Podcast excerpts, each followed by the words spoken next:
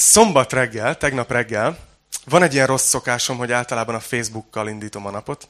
Így végig görgetem, hogy mik vannak a nagyvilágban, és az egyik első poszt, amit láttam, hogy ott volt egy, egy, egy barátom bejegyzése, két képet rakott föl a kaliforniai égboltról, mert láttak egy ilyen, egy ilyen nagyon különös égi jelenséget, tehát egy ilyen nagyon furcsa fénycsóvát, és nem rakott föl semmi szöveget mellé, úgyhogy kicsit megnyomtam, tudjátok, hogy, hogy a kommenteket megnézem, hogy mit írnak róla, és a kommentek azok tele voltak ilyen megijedéssel, hogy jó, lehet, hogy King Jong-un küldött valami karácsonyi ajándékot, egy kis, kis rakétát, vagy, vagy, hogy, vagy hogy ez megint valami rakétateszt, vagy megint készülődik a harmadik világháború, vagy valami történik, és, és azt láttam így a, így a a, a, Facebookon, hogy így, így megijedtek az emberek ettől a fénycsóvától. És azon gondolkoztam, hogy milyen ironikus, nem? Hogy karácsonykor, amikor a betlehemi csillag, meg tudjátok, hogy ezt követték a bölcsek, ha most van az égen valami jel, akkor így mindenki így beparázik. És utána csináltam egy Google keresést, és kb. egy percen belül kiderült, hogy a SpaceX, ami ugye egy kaliforniai cég, ők lőtték ki az utolsó idénre ütemezett rakétájukat, ami 10 műholdat vitt és állított földkörüli pályára.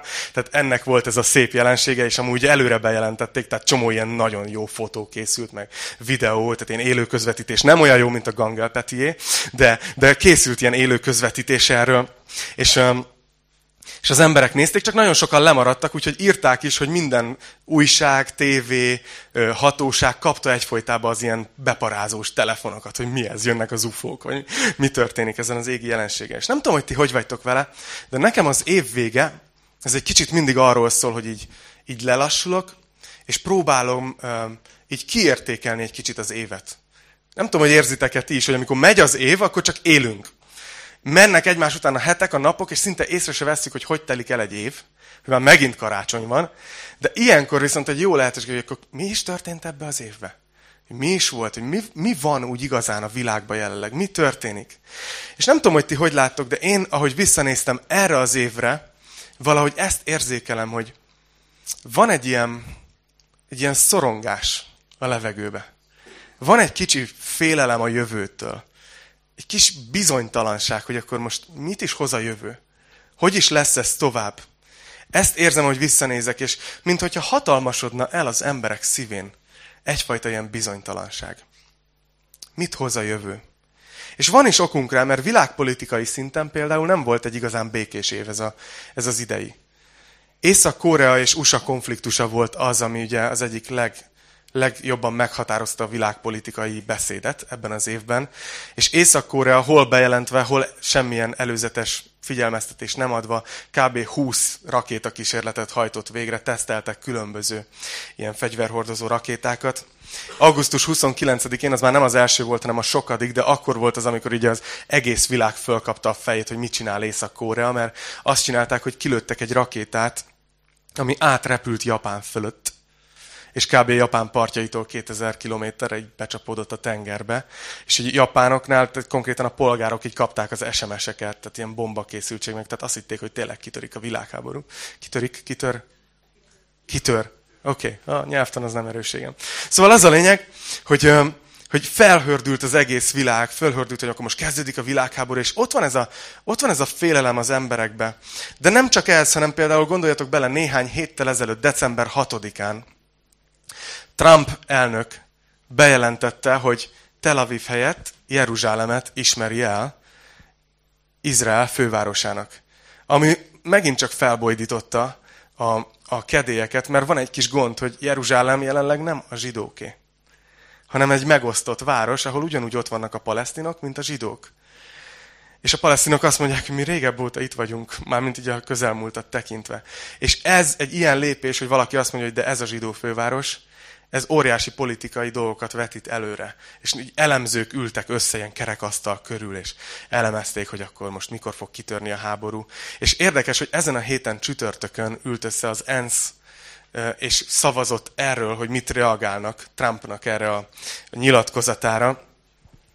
És, és nagy többséggel arra szavazott, hogy ez ellen vannak. Tehát, hogy nem tudjuk, hogy mit hoz a jövő. Nem tudjuk, hogy mit hoz 2018. De nem csak az USA van a, a szoronga, szorongásoknak a középpontjába. Gondoljatok bele csak idehaza. És most figyeljetek, tényleg nem politik, politizálni fogok. De itthon ugyanúgy ott van ez a szorongás szerintem a levegőbe. Itt egy kicsit más a téma. Itt mondjuk a migráns témát használtuk ebben az évben arra, hogy valamitől féljünk, igaz? Aztán évközben valahol előkerült Soros György, és ugye most már mindenki tudja, hogy kicsoda ő, és valahol tényleg nem politizálok, de tényleg ott van a levegőben ez a valakitől, valamitől félnünk kell, féltenünk kell magunkat, féltenünk kell az országunkat. Tehát ott van egy ilyen szorongás az emberek szívében. Tegnap előtt láttam egy ilyen mémet, Orbán Viktor egyik karácsonyi képen már biztos láttátok, amikor így a fenyőfák ágai közül néz ki, és valaki ráírta ezt a szöveget, hogy óvatosan azzal az izzósorral, az is soros. Na, lehet, hogy hallgatod ezt a tanítást, és azt gondolod magadba, hogy engem nem érdekel a politika. Köszönöm szépen. Ja igen, a, az olasz fordításnak mondom, hogy ezt nehezen lehet átadni, ezt a viccet, bocsánat. Ezt nem csekkoltam, hogy átadhatom. Szóval az a lényeg, hogy lehet, hogy nem érdekel titeket a politika, de megkockáztatom, pénzt mernék rá tenni, hogy mindegyikőtöknek van olyan dolog az életében, ami miatt aggódhat. Van olyan dolog az életetekben, ami miatt lehet szorongani. Van olyan bizonytalanság a jövőben, amire nem tudtok válaszolni, hogy hogy lesz. Nagyon szeretnétek, de nem tudtok. Mi lesz, mit hoz a 2018-as év? Mi lesz a gyerekeinkkel? Mi lesz a házasságommal? Mi lesz a munkahelyemmel? Mi lesz a vállalkozásommal? Mi lesz a terveimmel, az új projektjeimmel, amit kitaláltam? Mi lesz ezzel vagy azzal a barátommal, ismerősömmel? Látjátok, hogy, hogy akárhogy is van, tudunk szorongani. És ezért mivel ezt érzékeltem, ahogy készültem, egy olyan igét hoztam ma nektek, ami nagyon ismerős. Nagyon ismerősen fog hangzani. Szerintem mindenki ismeri. Nem biztos, hogy mindenki ismeri. De egy nagyon híres igevers, Ézsaiás próféta könyvéből. És így kezdődik a Károli fordításban, aminek tetszik az íze, zamata. Így kezdődik Ézsaiás 9.1. De nem lesz mindig sötét ott, ahol most szorongatás van. És aztán néhány versel később így folytatja. A nép, amely sötétségben jár, nagy világosságot lát. A homály földjén lakókra világosság ragyog. Milyen bíztató kép, nem? A Bibliából. Hogy, hogy a Biblia az egy őszinte könyv. Nem mondja azt, hogy nincsen sötétség, nincs probléma, nincs gond. De itt van egy ígéret, ami azt mondja, hogy a sötétségben ülő nép, az majd világosságot fog látni. Azt mondja, hogy igen, sötét van, de nem lesz mindig sötét. Nem marad mindig sötét ott, ahol most szorongás van, elnyomás van. És azt hiszem, hogy a mai tanítás végére bennetek is tiszta lesz, hogy miért van remény ezek dolgok ellenére, amit felsoroltam. Hogy miért állhatunk úgy neki 2018-nak, hogy nem félünk, hanem reménykedünk. És ez nem ilyen ilyen pozitív beszédnek szánom, hanem Isten igényére szeretném alapozni. Ézsaiás próféta Krisztus előtt 800 évvel élt. Tehát elég régen. Hozzánk képest kb. 2800 éve. És Ézsaiás nem csak próféta volt, és költő olyan szépen írt, hogy őt nevezik a Héber irodalom Shakespeare-jének, mert többet idéz tőle az új szövetség, mint az összes többi ószövetségi profétától együtt. De Ézsaiás nem csak ilyen nagyon szépen írt költő ilyen, és nem csak proféta volt, tehát nem csak, hogy hallott Istentől, hanem ő egy államférfi volt, egy politikus volt. Négy király mellett is tanácsadóként szolgált. Néha keresztények úgy vagyunk igaz, hogy a politika az távol álljon tőlünk. Ézsaiás nem így állt hozzá. Ő arra használta fel az Istennel való kapcsolatát, hogy, hogy, hogy tanácsot adjon ezeknek a királyoknak. És egy olyan korban élt, ami nagyon hasonlít a mai korhoz. Egy olyan korban élt, ahol bár ketté szakadt az ország, de a déli királyság, Júda királysága még erős volt. Gazdaságilag még minden rendben volt. Még jól mentek a dolgok. De a proféta már látta a vészjós jeleket, hogy ez lefele megy a lejtőn. Nem kicsit ilyen a mi világunk, hogy, hogy még gazdagság van, még erő van, de már érezzük, már az átlag ember is érzi, nem csak a politikusok, hogy, hogy valami ijesztő jelek vannak ott a horizonton. És Ézsaiás ugyanúgy ezt látta, és ezekről írt.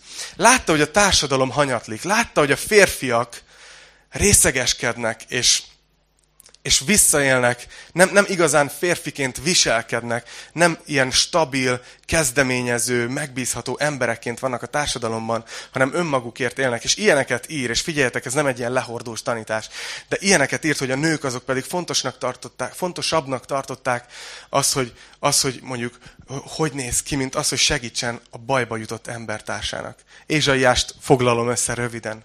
És ezt látta a társadalomban Ézsaiás, és felemelte a hangját. De azt látta, hogy kívül is nagy veszélyek vannak, mert két nagy hatalom bontakozott ki, Egyiptom és Asszíria. És Izraelnek nagyon hamarosan döntenie kellett, hogy melyik oldalra áll a kettő között, mert látszott, hogy a háború elkerülhetetlen. Mennyire hasonlít a, a mikorunkhoz, igaz? Ami, amiben Ézsaiás írt. És ebben a helyzetben Ézsaiás leír egy, egy sötét proféciát a, nyolcadik fejezetben, ami arról szól, hogy Asszíria bizony meg fogja támadni Izraelt, és főleg az északi tartományok, Zebulon és Naftali nagyon-nagyon hát keményen lesznek érintve miatt. És erről ír Ézsaiás, ebben a helyzetben profétál, erről a sötét időszakról, ami következik, de aztán rátér erre, amit olvastunk. Utána kezdődik ez, hogy de. Annyira tetszik, amikor így kezdődik egy igevers. Hogy de nem lesz mindig sötét. Ott, ahol szorongás van. És azt mondja, mert a nép, amely, amely sötétben jár, lát egy nagy világosságot, és a homályban ülőkre világosság ragyog fel. És rátér a messiásról szóló proféciákra, és kiemeli, hogy pont ezek a területek fognak kapni először a világosságból. És igaz, hogy ez 800 évvel később következett be, de én azt gondolom, hogy ebben a 800 évben, ami Ézsaiás leírása között, és Jézus megszületése között eltelt, szerintem ez a 800 év alatt ezek voltak azok a versek, amiben nagyon sok istenfélő, mesiás váró zsidó kapaszkodott. Hogy igen, most nem jó a helyzet. Igen, most sötét van. Igen, most homály van. De nem lesz mindig sötét. Mert meg van ígérve, hogy jön a mesiás. El fog jönni. És ebbe kapaszkodtak. Szerintem ezek volt, ez volt nekik a János 3.16-uk. Mi nekünk ez ugye úgy szerette Isten a világot, hogy egy szülött fiát küldte. Ez mind így ismerjük. Szerintem nekik ezek voltak ezek a hűtőmágnes igeversek. Tudod, hogy minden, minden háztartásban hogy kint volt, vagy nem tudom, házi áldás. Tudod, nem lesz mindig sötét. És ezek a versek, amit a mesiásról ír, és nézzétek, hogy mit ír. Sőt, nem tudjuk, hogy, nem tudjuk, hogy József és Mária akikről Zsuska felolvasott. Hogy ők ismerték-e korábban Ézsaiás szavait. De megkockáztatom, hogy miután az angyal megjelent Máriának, és azt mondta, hogy fiút fogsz szülni, és ő lesz a mesiás. Biztos vagyok benne, hogy utána József és Mária elmentek a helyi könyvtárba, letöltötték gyorsan a Biblia alkalmazást, megkeresték az összes mesiásra vonatkozó igerészt, és tanulmányozták, és szerintem nekik nagyon sokat jelentettek ezek a versek, amit a mesiásról ír Ézsaiás.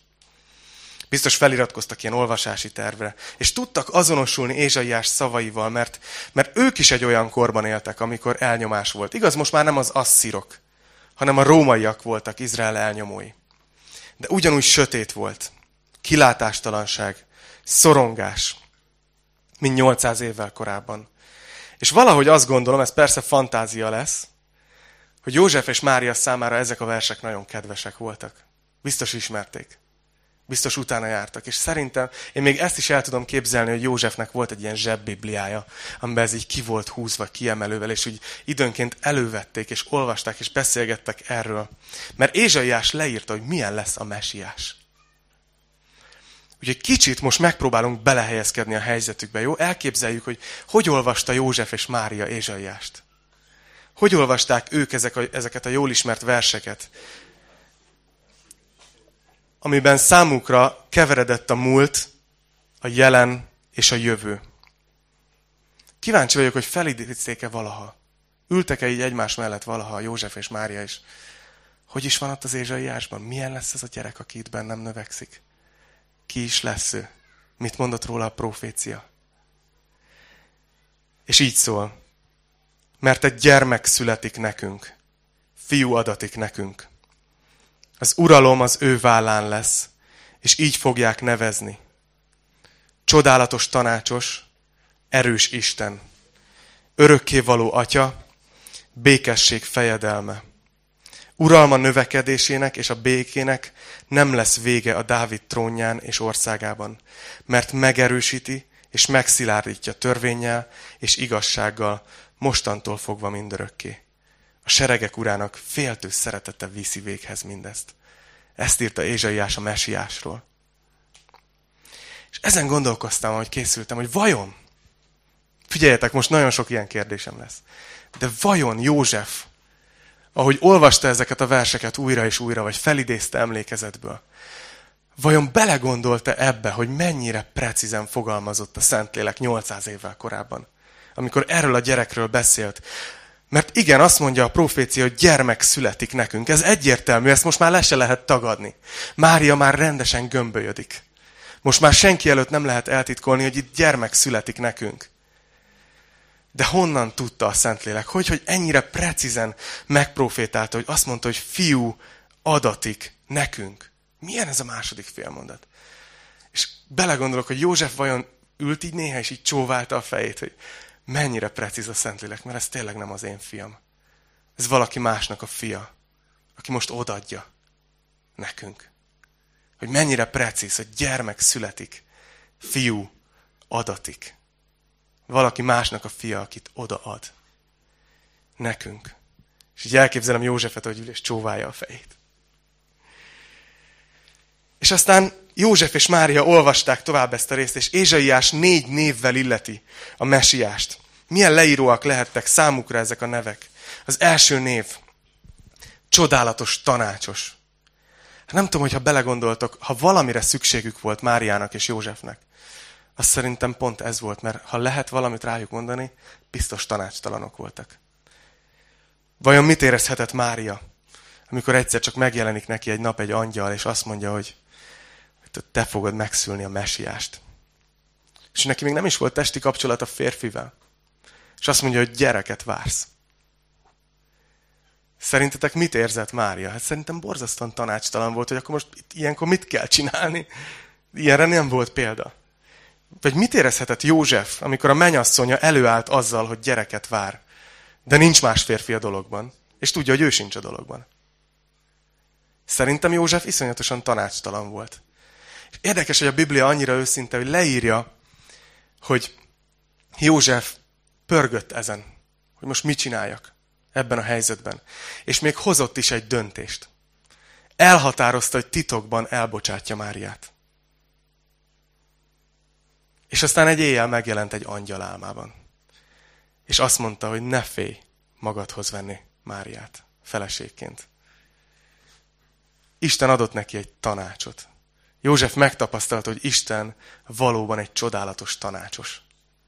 Hogy amikor ő nem tudja, hogy mi a helyzet, nem tudja, hogy hogy kéne lépni, akkor Isten jön és ad egy tanácsot. És nézzétek meg. Lehet, hogy ti úgy ültök ma itt, vagy álltok. Hogy ti is tanácstalanok vagytok a jövőtökkel kapcsolatban. Lehet, hogy ti is úgy vagytok, hogy nem tudjátok, hogy mit kell tennetek az új évben. Nem tudjátok, tudjátok, hogy várnak helyzetek, várnak elő elágazódások, és nem tudjátok, hogy merre kell menni. Ezért lehet, hogy nektek ez fog legtöbbet jelenteni az idei karácsonyból, hogy Isten ma is, nekünk is egy csodálatos tanácsos. Tudjátok, vannak olyan tanácsadók, akiket nem neveznénk csodálatosnak, mert mindig beleütik az orrukat. Vagy nem értenek hozzá, vagy nem látják át a helyzetet, vagy igazából nem jó szándékból adnak tanácsot. De milyen jó az, amikor van egy csodálatos tanácsosod, igaz? Aki tudja, hogy ki vagy, és neked személyre szóló tanácsot tud adni, és jó tanácsot. És Isten egy ilyen tanácsadó. És az a durva nekem ebbe a történetbe, hogy József rossz döntést hozott. De Isten nem engedte, hogy abba az irányba menjen tovább. Hanem azt mondta, hogy figyelj, ne félj magadhoz venni, Mária. Megvárta, amíg József hoz egy döntést. De utána szólt, hogy figyelj, ne így. Adott neki egy tanácsot. Aztán a második név mit jelenthetett Józsefnek és Máriának? Azt mondja, hogy erős Isten. Vajon mennyire érezhette magát gyengének Mária? Mit gondoltok? Ha belegondoltok, úgy nevezik ezt az időszakot az ember életében, amikor kisbabát vár, hogy áldott állapot vagy úgy, hogy terhesség. És mennyire kifejező a magyar nyelv, mert ha voltál már ebben a helyzetben, vagy voltál ilyen emberhez közel, akkor látod rajta, hogy ez valóban egy fizikai nehézség, ez egy teher. Mária, és egyetlen olyan terhes nővel sem beszéltem, aki azt mondta, hogy ah, olyan erős vagyok, olyan erősnek érzem magam. Mária valószínűleg eleve gyengének érezte magát, már csak a fizikai helyzete miatt. És ráadásul még szembe kellett azzal néznie, hogy mit szól a közösség, mit szólnak az emberek körülötte. Hogy persze, a Szentlélektől van a gyerek. Aha. Ha büntettél, akkor legalább Istent ne kevert bele. Valószínű ilyeneket kapott az arcába. Mária vajon mennyire érezte magát gyengének? Ekkora érzelmi nyomás alatt. És aztán ott van a harmadik név. Ott van az a név, azt mondja, hogy a mesiás az örökkévaló atya. Az örökkévaló atya. Azt tudnatok kell, hogy a zsidó kultúrában a lány, lány számára az apuka volt a minden. Ő volt az, aki védelmezte. Ő volt az, aki döntött a jelenjéről és a jövőjéről. Ő volt az, aki azt mondta, hogy nem kislányom, nem mész férhez. Vagy kislányom férhez mész, és ő hozzá mész férhez. Ne nyávogjál, ne posztoljál semmit az Instagramra. Ő hozzá fogsz férhez menni. Az apuka az egy nagyon meghatározó szerep volt egy zsidó lány életében. És mit gondoltok? Én úgy látom, hogy Mária lába alól ezügyben is kicsúszott a talaj. Tudjátok, miből gondolom? hogy azt olvastuk föl Zsuska, hogy, hogy el kellett utazniuk, ugye mert egy népszámlálás volt, és mindenkinek el kellett menni a szülővárosába, hogy feliratkozzon. De ehhez elég volt a családfő. Máriának nem kellett József felmennie. Szerintetek mit árul az el erről a nőről? Hogy inkább választotta azt az utolsó heteiben a terhességének, hogy megy Betlehemig Szamárháton, egy kellemetlen hosszú úton, mint hogy otthon maradjon az apai házban. Vajon, vajon milyen kapcsolata lehet? Én azt gondolom, hogy a földi apja így kihátrált mögüle ebben a helyzetben. És Mária ment azzal a férfivel, akihez Isten ugyanúgy szólt, ugyanarról a dologról, ahogy hozzá. És ment vele. De valószínűleg, hogy egyre többet jelentett az számára, hogy Isten az örökkévaló atya. Ő az, aki nem csak egy ideiglenes atya, nem csak addig az atyád, amíg valami olyan nem történik veled, ami miatt úgy érzi, hogy ki kell hátrálni a mögüled, hanem egy örökkévaló atya. Ahogy előre néztek ti a következő évetekre, hogy érzitek? Hogy, láttok olyan dolgokat az életetekben, amihez most úgy érzitek, hogy nem lesz erőtök? Vagy úgy érzitek, hogy annyira kivagytok maxolva, annyira maximumon kihasználjátok minden energiátokat, hogyha jön még valami váratlan, akkor káó. Akkor végetek. Lehet, hogy akkor nektek ez az üzenet ennek a mai karácsonynak. Hogy Isten az egy erős Isten. És egy olyan Isten, aki, hát nem ilyen tévé műsorosan, hogy küldöm az energiát, de Isten megígérte, hogy ad erőt a gyengének. Nézzétek, Ézsaiás 40-29 azt mondja, hogy erőt ad a megfáradtnak. És az erőtlent nagyon erősé teszi. Szoktuk is énekelni ezt a dalt, hogy erőt adsz minden helyzetben. És hányan megtapasztaltuk, hogy volt olyan, amikor úgy éreztük, hogy majdnem összeroppanunk, majdnem a végét járjuk. És így nézek így körbe, így látok arcokat, és tudom néhányatoknak a történetét. És tudom, hogy tudnátok sokan bizonyságot tenni arról, hogy Isten ilyenkor valami érthetetlen, megmagyarázhatatlan módon jön, és ad erőt. És te se hitted el, hogy át tudsz menni azon, amin végül átmentél. És Isten átvitt, mert szeret. Mert ő az erős Isten. És lehet, hogy úgy vagytok, ez a másik dolog, hogy ti is éppen ezt a magatokra hagyottságot élitek meg karácsonykor. Lehet, hogy ti is úgy érzitek, hogy a fizikai családotok kihátrált mögületek. A mai korban állítólag az egyik legnagyobb probléma, és erre most már szociológiai kutatások vannak, az az, hogy rengeteg gyermek nő föl apuka nélkül. És persze ennek nagyon sok oka lehet. Lehet az az oka, hogy, hogy az édesapa elhuny. Lehet az, hogy az édesapa kisétál valakinek az életéből, amikor jönnek a nehézségek és a dolgok. Lehet, lehet bármi más. De az apakép az mennyire fontos egy gyermek jellemfejlődésében. És tudjátok, azt hiszem, hogy ezért van óriási jelentősége annak, hogy ebben a világban, ami ebből a szempontból annyira szét van törve, annyira sok már a csonka család, és nem rossz szándék miatt. Tudjátok, so, sokszor jó emberek egymás agyára mennek. De milyen jó, hogy ebben az, ebben az időszakban belekapaszkodhatunk abba, hogy Isten az örökkévaló atya. Hogy ő az az atya, aki mindannyiunknak, akármilyenek voltak a földi szüleink. És én most próbálom, próbálok így beszélni, én nagyon szeretem az édesapámat. És, és nagyon örülök, hogy ott is volt végig mellettem. De tudom, hogy ez ma egy ritka kiváltság. De nagyon belekapaszkodok én is abba, hogy Isten az örökké való atyám, aki mindig ott lesz, aki nem fog kihátrálni, aki nem fogja azt mondani, hogy most hoztál egy rossz döntést, fiam, szevasz. Hanem Isten egy örökké való atya, aki ott van mellettünk. Csak elképzelem, ahogy, ahogy Mária és József olvashatták ezeket a verseket Ézsaiásból, hogy ki lesz ez a gyerek, aki itt születik, aki itt gömbölyödik, aki mintha úgy tűnik, hogy ki akarna jönni. Mária érzi egy ponton, hogy eljött. Itt az idő. Elindul a szülés. És csak így elképzelem, hogy így a negyedik, a negyedik dolog az még mindig gondot okoz nekik, hogy békesség fejedelme. Békesség fejedelme. Egy fejedelem, aki békét hoz. Ezt meg hogy? Mert Jézus megszületett, de nem voltak ideálisak a körülmények. A hotelek mind teltházasak voltak Bethlehem Cityben, és ezért maradt a koszos, büdös istáló. A hideg, gondolom, istáló. Ez maradt. Ott született meg Jézus. Az ének nem jól mondja, hogy született Jászolban, mert nem ott született, csak oda tették, miután megszületett. De ez nem ront a tényen, hogy ez, ez azért nem úgy tűnt ez az indulás, mint, mint, egy, mint egy fejedelem, nem? Nem úgy tűnt, hogy na ez a gyerek lesz az, aki majd lerázza a római rabigát, aki végre szabaddá teszi az embereket. Igaz? Nem, nem, nem sok elmutatott erre. Hogy lehetséges ez egyáltalán? Hogy lehet, hogy ez a gyerek lesz az, aki ilyen mélyről indult, hogy ő szabadítja meg a népet?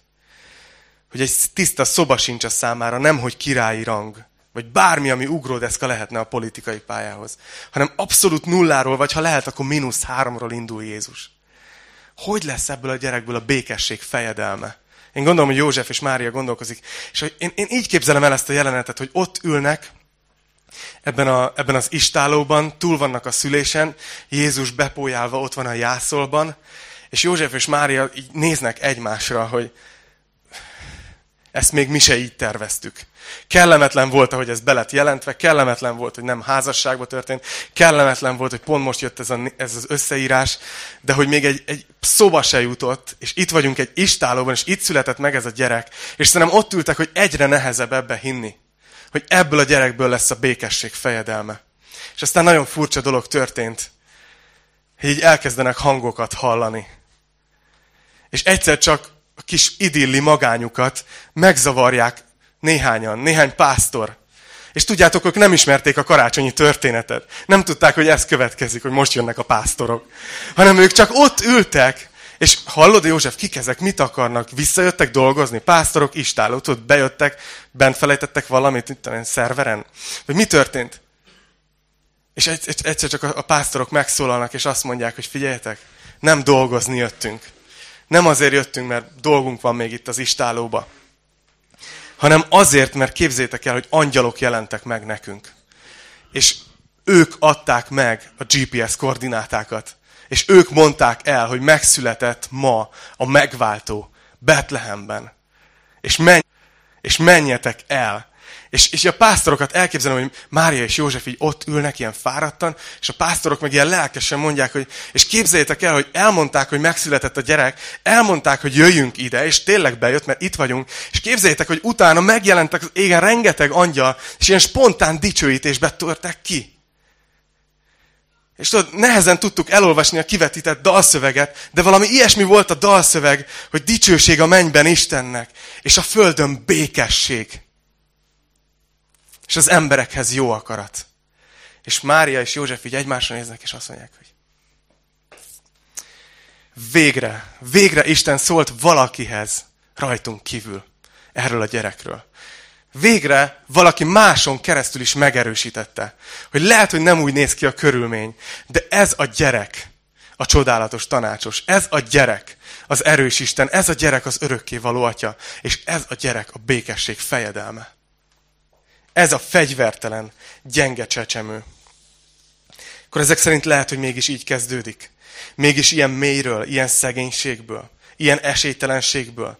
Lehet békét teremteni úgy, hogy az ember fegyvertelen? És így kezdődött. És még ma is tart. Mert a karácsonyi történet ezt szeretném elültetni a szívetekben. Az keretezi az egész, tör, az egész életünket. Ami ott elkezdődött Betlehemben, azon az éjszakán, az még ma is bontakozik ki. Mert ez a csecsemő felnőtt. És az a furcsa, hogy végig ugyanolyan fegyvertelen maradt. Végig ugyanolyan szegény maradt. Végig ugyanolyan alázatos maradt, mint azon az estén abban az istálóban. És tényleg csodálatos tanácsos volt. Nagyon sokakat tanított. Olyan példázatokat mondott, olyan tanításokat, én annyira szerettem volna ott lenni. Tudjátok, legalább tanulni tőle, hogy hogy kell tanítani. Vagy azt mondani, hogy kösz, akkor nekem nem is kell innentől. Mert olyan jól csinálod. És úgy beszélt, hogy az emberek szívében megszülettek dolgok. Úgy beszélt, hogy emberek szíve Istenhez fordult. És végre elhitték, hogy nem senkik, nem a, az evolúció kiköpött végtermékei. Nem valakik, akik véletlenül valahol egyszer megfogantak, hanem elhitték az emberek, hogy ők Isten szemébe értékesek, szeretettek. Jézus így tanított, a csodálatos tanácsos. És, és örökkévaló atya volt. Úgy ment az emberek közé, hogy nem ítélte el őket. Úgy ment az emberek közé, hogy látta, hogy a legmélyebben, magát legmélyebben érző prostituált, vámszedő, tudjátok, a latora kereszten. Jézus azt látta bennük, hogy elveszett gyerekek. Az atya elveszett gyerekei. És mindent megtett azért, hogy visszaszerezze őket. Az örökkévaló atya. És tudjátok, Jézus az erős Isten volt. Olyan ereje volt, hogy nem, nem omlott össze az ellenkezés előtt, terhében, amikor a vallási vezetők, a nép, a saját testvérei azt mondták, tudod, hogy te senki vagy. Amikor a vallási vezetők azt mondták, hogy te megszállott vagy. Az Istennek ezt mondták. És Jézus erős volt végig. Nem rogyott le. Erős volt egészen a keresztig. Egészen a keresztig, ahol, ahol elviselte a halált. És milyen furcsa, nézzétek meg ezt a jelenetet, hogy ott van a kereszt, ott van az erős Isten, és ott van egy római százados. És ő mondja azt, hogy na, ez az ember Isten fia volt. Jézus lefegyverezte a rómait. Úgyhogy semmi fegyvere nem volt. Ezt írja Kolossé levél, első rész, 19. vers. Mert tetszett az egész teljességnek, hogy benne lakjék, és hogy általa békéltessen meg önmagával mindent a földön és a mennyben. Úgy, hogy békességet szerzett a keresztfán kiontott vére által. Látjátok? Ő a békesség fejedelme. Azt mondja az ige, hogy békességet szerzett. Nem úgy, hogy politizált. Nem úgy, hogy, hogy elment és leverte a rómaiakat. Hanem a keresztfán kiontott vérével. És azt írja Ézsaiás, és ez lesz a záró gondolat, hogy uralma növekedésének és a békének nem lesz vége. És valóban növekszik Jézus uralma ma is. A világban még ma is szorongás van, félelem van. És az a furcsa, hogy ez nem szűnik meg külső hatásra. Hiába van egy látszat békesség, vagy egy politikai békesség. A szorongás ott marad az emberi szívben, így vagyunk beállítva, úgy tűnik. De a békesség beköltözik annak a szívébe, aki elfogadja azt, hogy az alapkonfliktus, ami minden más konfliktus alapja, hogyha az ember Istennel áll konfliktusban, ha elfogadja azt, hogy ez le lett ott rendezve a kereszten. Hogy olyan az egész helyzetünk, mint amikor egy békeszerződést írnak alá, és az egyik fél már aláírta. Ott hever az asztalon minden ember számára egy békeszerződés Istentől, és Isten már aláírta. És mindenki, aki szintén aláírja, az annak a szívébe költözik ez a békesség. És így épül Isten királysága. Szívekből, nem politikai királyság. Eljön az ideje, amikor látható lesz. De ma szívről szívre épül Isten országa. És azért mondja Ézsaiás, hogy az uralma növekedésének nem lesz vége. Ez folyamatosan növekedni fog. Látjátok, hogy miért van reményünk? miért van reményünk? Úgyhogy szeretnélek titeket ezzel bátorítani. Azzal bátorítani, akárhogy vagytok ma itt, akárhol tartotok a lelki utatokon, hogy ezen a karácsonyon csak tegyétek fel ezt a kérdést magatoknak, hogy szükségetek van egy csodálatos tanácsadóra. Szükségetek van valakire, aki mindig erős mellettetek, akkor is, ha ti gyengék vagytok. Szükségetek van valakire, aki soha nem fog kihátrálni mögületek. Szükségetek van valakire, aki miatt érthetetlen módon a békesség költözik a szorongás helyére. Mert akkor, akkor rátok is igaz, hogy egy gyermek született nektek. Fiú adatot nektek.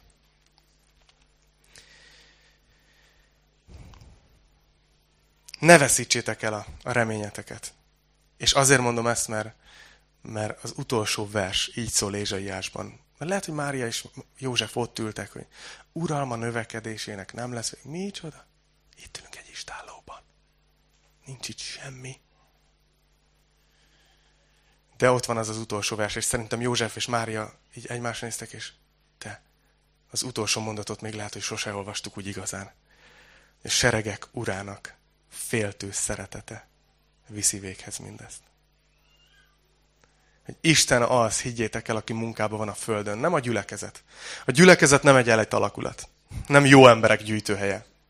Nem erkölcsös emberek gyűjtőhelye, tudnék mesélni. A gyülekezet az egy olyan hely, ami úton van.